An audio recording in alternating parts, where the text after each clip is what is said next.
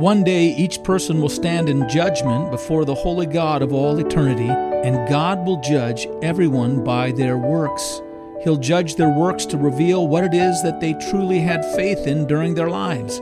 Either they rested completely in His power alone to save them, or they held back and put some of their faith in themselves and their efforts to purchase heaven by some good turn on their part.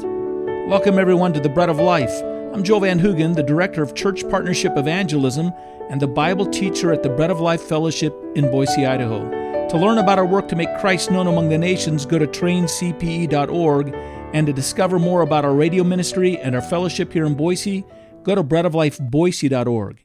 In Romans chapter 2, verses 5 through 11, we have described for us the way of the person who has placed their faith in Christ. They live a life of patient endurance. They are motivated by a desire for God to be glorified and to know that glory, and by a longing to live in His good pleasure or to know His honor. And finally, they're motivated by a hope to one day be pure from all sin.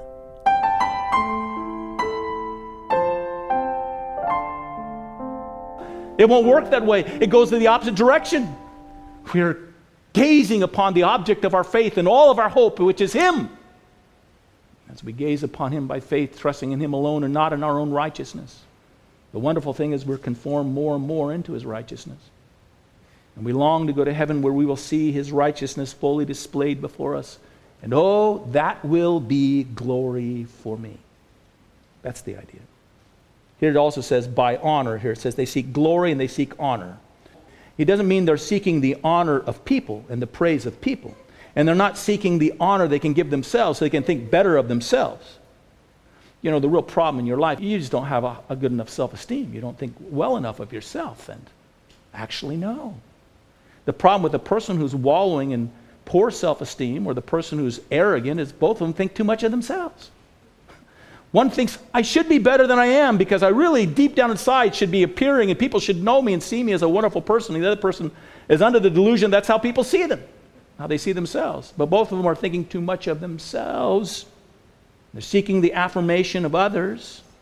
No, this individual is seeking the honor that comes from God alone. Actually, Lord Jesus said to the Pharisees, He said that the desire and pursuit of honor from others, or even wanting to please yourself, is contrary to a life of faith. He said to the Pharisees, I don't know how you can believe and give honor one of another when you don't seek alone the honor that comes from God. This here is a desire to seek and know the honor that comes from God. The Bible says that when we come before the judge and the judge receives us unto himself, his response to us at that moment will be, Well done, thou good and faithful servant Enter into the joy of the Lord. And you know, that's what we want. That's the motivating desire. God, I want to please you. I want to satisfy you. My eye is on you. My hope is in you. And I want to live the rest of my life in the joy of your joy, in the pleasure of your pleasures. That's what I want. I want to please and satisfy you. The next thing it says he seeks immortality. And the word here for immortality is actually incorruptibility. What it means is they want to live in a pure and perfect state where they are beyond sin and beyond all its defilements. They want to be shed of their sins. I've said this before that before a person comes to Jesus Christ, they have a sin problem. It's holding them in bondage. After you give your life to Jesus Christ, all those sins are washed and forgiven, but what happens next is you have a problem with sin. You hate it. Everywhere that it presents itself in your life, you hate it and you long to be rid of it and shed from it. You long for the day in which you'll be in its presence and you'll be delivered from the very presence of sin. You want to be pure and undefiled in every way, and that's the longing that's in their heart. That's the promise, by the way, they've embraced when they believe in Jesus Christ. Paul speaks about that promise and that hope in 1 Corinthians chapter 15, verses 52 through 54. Here's the hope of the believer. Here's what he's longing for. He's longing for that day. Well, let's go back to verse 50. Now, this I say, brethren, that the flesh and blood cannot inherit the kingdom of God, nor does corruption inherit incorruption. Behold, I'll tell you a mystery. We shall not all sleep, but we all will be changed. In a moment, in the twinkling of an eye, at the last trumpet. For the trumpet will sound, and the dead will be raised incorruptible, and we shall be changed. For this corruptible must put on incorruption, and this mortal must put on immortality. So when this corruptible has put on incorruption, and this mortal has put on immortality, then shall it be brought to pass the saying that is written, Death is swallowed up in victory. The person who has put all his faith and trust in Jesus Christ wants not only to somehow get on the other side of death so they can just enjoy themselves, they want to be victorious over it completely. They don't want it to be every residue of the decay of sin to be removed from their lives. They want incorruptibility and perfection that only Christ and the purity that only God can bring to them and give them. That's what motivates them. Now, remember, Paul is speaking to the moralist.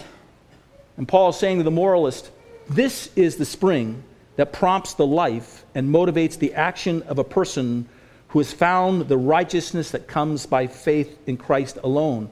This is the motivating spring that rules the person or individual who has received or is ready to receive the eternal life that God will give him one day. What I have to ask for you, moralist, you who have puffed yourself up and thought you're better than others and you're going to win your salvation by your good deeds, can this be said of you? Is this what is said in your own life? Is this what is behind all of your moralistic ways of living? Are you, above all things, motivated by a desire to glorify God? Is your great motive a desire to live in the pleasure and delight of God? Is your great desire to be before God pure in every way, with the purity of his own life radiating through you? And the moralist knows it's not. It's impossible that it can be. Because the moralist has put his faith and is resting his look upon himself and his own efforts and his own labors and placing it in his own personal attainments and development. The fact is, they bristle at the suggestion that they're not good enough and they can't be good enough to earn their own salvation by their morality. Look at the manner in which the moralist lives. Look what he says here about the moralist. Instead of patient continuance as the rhythm that marks the life of this individual, his life is marked by a rhythm of, in verse 8, self seeking. Self seeking. Now, the root of that word is actually a little different. It's been translated self seekingly, but it, it's actually not a verb, it's a noun.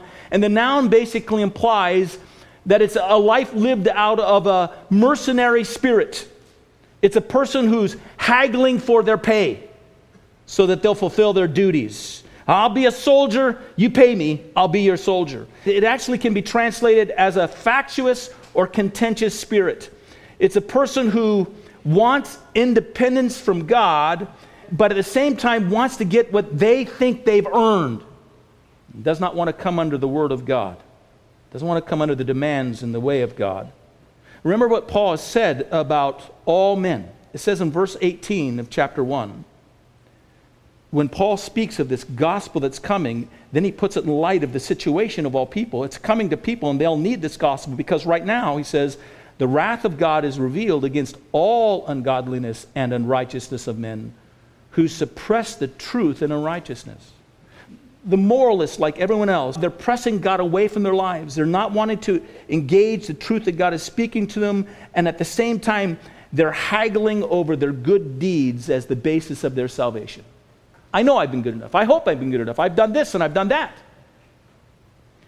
Fyodor Dostoevsky tells the parable of a cruel woman who was sent to hell, and while she's in hell, she appeals to St. Peter that she actually deserves to be in heaven. She's done some things that merit her being in heaven. He asks her to give her a reason why she should be in heaven. And she says, Well, cruel woman says, Well, there was a time in my life in which she thought through her life and she realized there was a time when I gave to a beggar a carrot.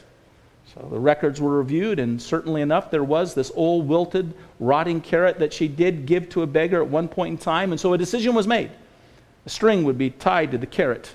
The carrot would be lowered down to the floor of hell. She could take hold of it, and she could be pulled up out of hell into heaven. The carrot comes down, she grabs hold of it. Other individuals in hell see her grabbing hold of the carrot and rising up from the floor of hell. And they come and they grab hold of her ankles, hoping that they too, on that merit, on that action, can be pulled up out of hell into heaven. And as she's being pulled up, the carrot starts to give way because of the weight of those who are being added to this carrot that's being pulled up. And she screams out with all of her might, Let go of me! This is my carrot, not yours! She plumps back to the floor of hell. Dostoevsky knew that's the parable of the person who's seeking to save themselves by their own good deeds, by their own work. That's the sum total of it. You add it up. Just a carrot here, a carrot there, a work here, a work there. Done actually for their own salvation. may have looked good, may have looked quite altruistic, done to prove themselves, prove their virtue, save themselves. It won't work, it won't count. Here's another thing we see here that motive, that self seeking or contentious motive, and by the way, you see this contentious motive because the next thing you see is that you might say the motivating spring that motivates their life. The rhythm is this self seeking rhythm, this mercenary rhythm in their life. But then also, the thing that motivates their life, it says, is they're actually opposed to the truth. They're motivated by proving God wrong, taking a different position. They don't like to hear a suggestion that they can't save themselves. They revolt from it. They're under revolt their lives. They're motivated by a rebellion against God deep down inside, even if they try to prove themselves good. There's a rebellion within them. It says they do not obey the truth, they're contending against God. I thought of a number of illustrations of this. This has come apparent to me many times when you're sharing the gospel with somebody. When I was a very young pastor, we lived in what was the parsonage. It was out in the countryside, on the grounds of the church.